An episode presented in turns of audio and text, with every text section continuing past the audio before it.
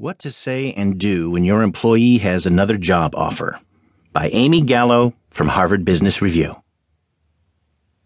It's normal to get a sinking feeling when one of your employees says, I have something to tell you. No manager wants to hear that someone on their team has another job offer in hand. But how should you actually respond to the news? Should you counteroffer? Or just accept that they're moving on? And how can you tell if the employee